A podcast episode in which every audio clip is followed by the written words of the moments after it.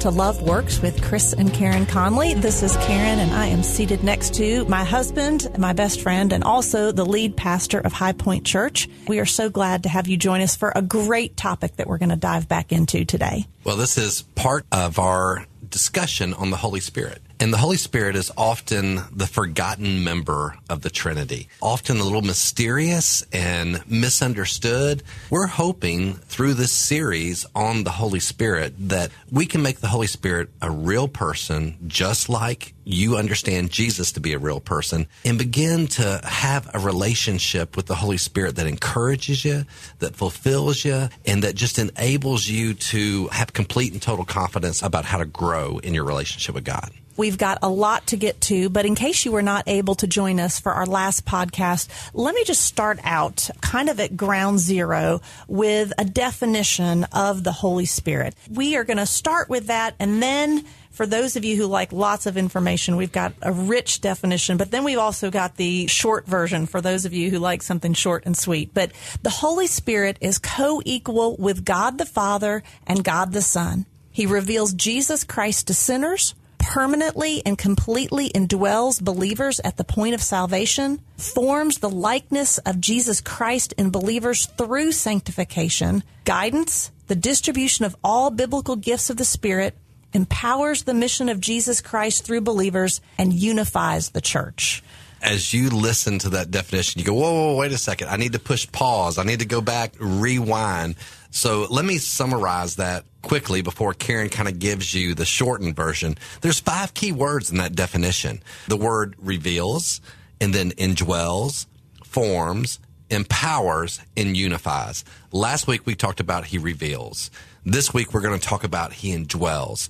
But Karen, give us the shorter version so that people can have something that's a little bit more memorable. Absolutely. Because here you want to know really what the Holy Spirit does in our lives. He reveals Christ to us, forms Christ in us, and empowers the mission of Christ through us. So that is why we need to be ever growing in our understanding and our relationship with the Holy Spirit. Those are incredibly important roles that the Holy Spirit has in each of our lives. And as you just said, last podcast, we were able to talk about how he reveals Christ to us. Today, we want to jump right in and talk about this whole idea of the fact that the Holy Spirit indwells us. Obviously, the first place you need to go when you're talking about the Holy Spirit is Scripture.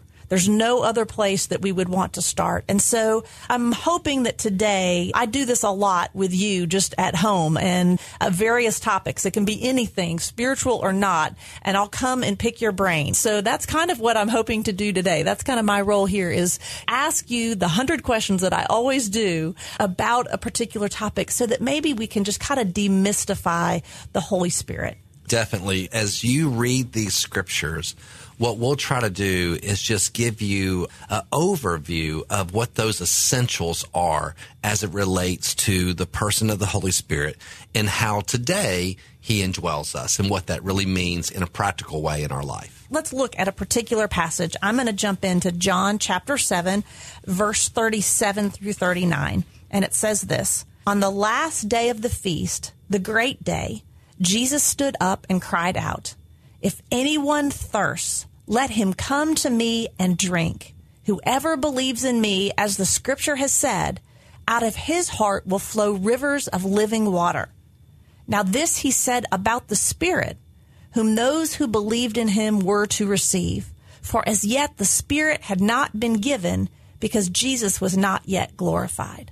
What I love about this passage is this imagery that whoever thirst, and there's always something in our life that's causing a thirst before we really understand who Christ is. And we try to satisfy that thirst in so many different ways. But here, what Jesus is saying to us is that I can satisfy your thirst. But what's fascinating is he says, out of his heart will flow rivers of living water. Now, he said this about the Spirit. So those rivers of living water come from the Spirit of God indwelling us. And as we look at this, it's important for us to understand that Scripture time and time again describes the Holy Spirit as a fulfillment. The Holy Spirit is fulfilling God's work in our life. What God began, the Holy Spirit is taking the beginning work of God and causing that work to continue. Oftentimes we say this we say salvation is a point in time experience, all right, with continuing results. Well, the Holy Spirit that gives us the ability to see who Jesus is, to confess our sin, to repent of our sin, and come to that moment of salvation. But the work of the Holy Spirit doesn't stop with salvation. Mm. The work of the Holy Spirit really just begins when salvation turns into sanctification, and that's where the fulfillment begins to occur as we are filled up with the Holy Spirit, and it's as if we have rivers of living water flowing from us. Why is that important? Can you be a believer and not have any understanding or grasp or care about the Holy Spirit indwelling you? Why is that important? Well, it's important because what we see time and time again is that there are people who will trust Christ and they experience what it means to be forgiven, but yet they don't experience the freedom that then comes from growing in Christ. And that freedom comes from the work of the Holy Spirit that is in us. In Philippians 2, when it talks about God who is at work in us, both to will and to work for his good pleasure. So when God is at work in us, he's working in us through the Holy Spirit. He's accomplishing his purposes through the Holy Spirit. And as we see this, also, if we go back to John chapter 15, you know, scripture says apart from him, we can do nothing. It's important for us to also look and go, we're either in the flesh or in the spirit. So if you're not in the spirit, you're in the flesh. And so we have to replace the flesh with the spirit, the indwelling of the spirit. I think at the time that I was saved, I really didn't understand what that meant that the Holy Spirit indwelled me and why that really made a difference. I wanted to go to heaven. I didn't want to go to hell, but the Holy Spirit was just kind of this forgotten member of the Trinity. But now I look back and I think, oh my goodness, what did I miss? Just having an awareness of the gift, not just of salvation, but the gift of the Holy Spirit that was given at that exact moment that I believed, just like this passage in John says. I think it's also important when you say, before salvation, we are feeling this disconnect. What we know is that that disconnect comes from our sins separating us from God. And we just feel this immediate need to be forgiven and in that way then be connected to God. But it's not until that moment that we really begin to see our need for the ongoing growth that occurs in our walk with God. And I think the best way to draw this distinction is forgiveness is immediate. It happens right there at that moment of salvation. Freedom is progressive. Now we receive the fullness of the indwelling of the Holy Spirit at salvation, but we learn how to grow in the person of the Holy Spirit. See, the Holy Spirit's not a substance.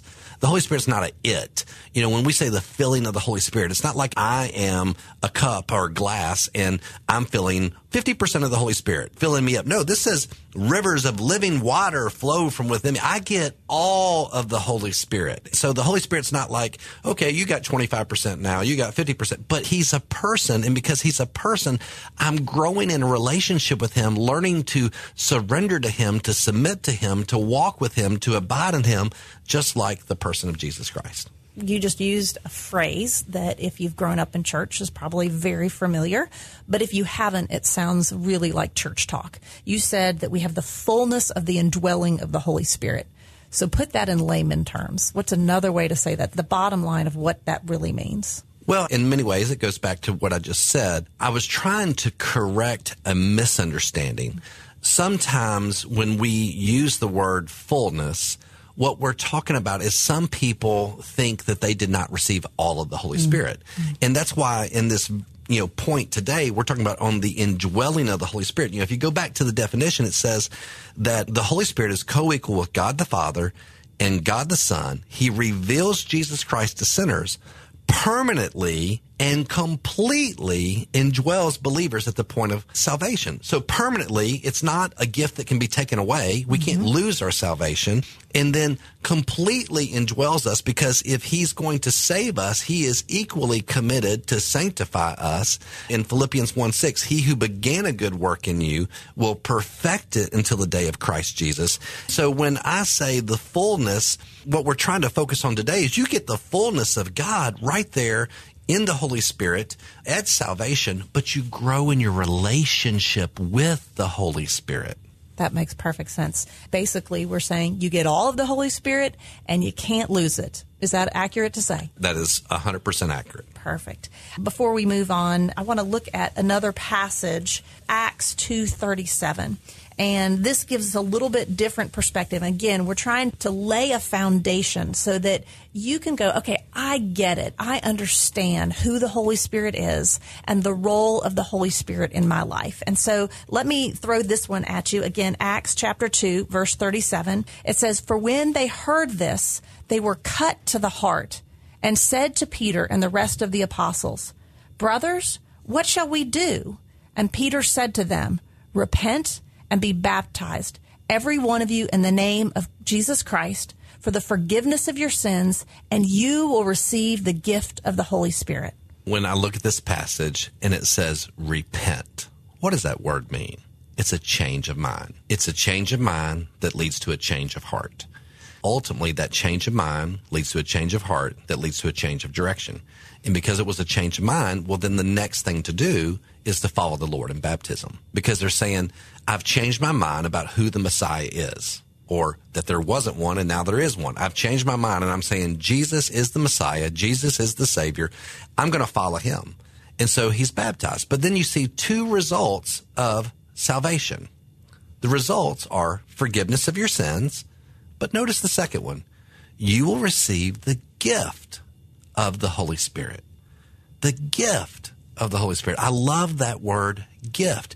There's nothing less than. He's given you everything that you now need to live for God. Before the Holy Spirit, it was impossible for you to live for God.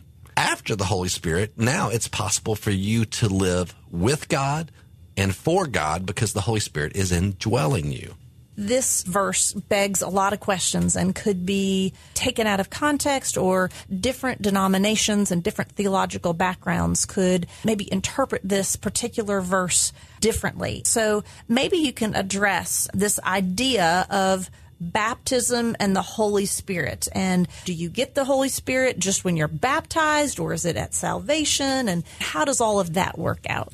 The word baptism of the Holy Spirit the word baptism means to immerse. Okay. So it's the immersion of the Holy Spirit in our life. At salvation, we receive everything. And that's why we're going to keep going back in this definition. And today the point is on the indwelling of the Holy Spirit. And we receive that permanently and completely at salvation. But as some denominations and some people talk about the baptism of the Holy Spirit, or sometimes they call it a second blessing. And the thought process there is okay, some point in time after salvation, you get these additional blessings of the Holy Spirit, additional almost like doses of the Holy Spirit. With that, oftentimes comes the accompaniment of certain gifts.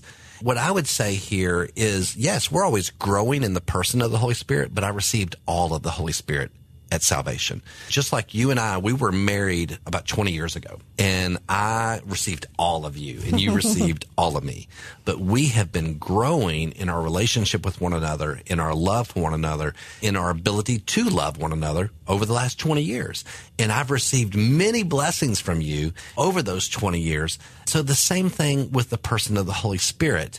It's essential. It's essential that we realize you know what? There's not just a second blessing. Mm-hmm. There's a third, fourth, fifth, tenth, hundredth blessing as we grow in our ability to submit to the Holy Spirit, surrender to the Holy Spirit, and walk by the Holy Spirit. I've never really thought about it this way before, but we always talk about as we teach priority time or just in the context of growing in your relationship with the Lord that the closer you get to God, the more you see His holiness. And the more you see His holiness, the more aware you are of your unholiness. That's something that you and I have said frequently. When you look at it in parallel to the Holy Spirit, it's not like God has changed it all. It's just as I'm growing, I have a greater and greater appreciation of His power, of His authority, of His um, His omnipresence. As I grow, as I'm sanctified, as I'm becoming more mature in my faith, I have a greater and greater view of who God is. And I think just to clarify, we're saying the exact same thing is true with the Holy Spirit. You don't get more of God five years after you're saved. You've had all of God from the point of salvation, and the same is true of the Holy Spirit. You get all of the Holy Spirit there is, but absolutely you're growing and having a greater, greater awareness of His power and His presence in your life. What changes is not the Holy Spirit. What changes is me. Absolutely. What changes is my ability to surrender to the Holy Spirit, submit to the Holy Spirit, allow myself to hear the voice of the Holy Spirit, to trust the voice of the Holy Spirit, and then to obey immediately. So over time, I want everyone to hear this as we think about different denominations that talk about a second blessing and stuff. I don't want to be critical of anyone, mm-hmm. okay? Respect different beliefs. And these are subtle differences but what we're just trying to do is teach what we think and believe the Bible says about the person of the Holy Spirit. As we go throughout this podcast, we'll break that down. We'll get into a discussion of tongues and stuff like that later in the series, okay? We'll go through 1 Corinthians chapter 12 and chapter 14, and we'll get into the specifics of gifts. But right now, we want to stay more on the introduction level so that we can build into that over time. One last question before we move on. Do you have to be physically baptized? in water or sprinkled or however you have the baptism in your church in order to get the Holy Spirit? No. Baptism is like the wedding bands that we have on. We are married even if we take these wedding bands off. Mm. We exchange vows with one another. We made a decision in our minds and in our hearts that express a commitment. This wedding band is a outward symbol of an inward reality. So I'm letting everybody else know that I'm married. And baptism is a way I'm letting everybody else know that I've trusted Jesus Christ as my Lord and Savior. It's a way that we publicly identify with the man, the message, and the mission of Jesus Christ but the Holy Spirit comes at the point of salvation. Yes. Well, let's go back to the two thieves on the cross next to Jesus. One decided to repent of his sin, place his faith in Jesus Christ. One did not.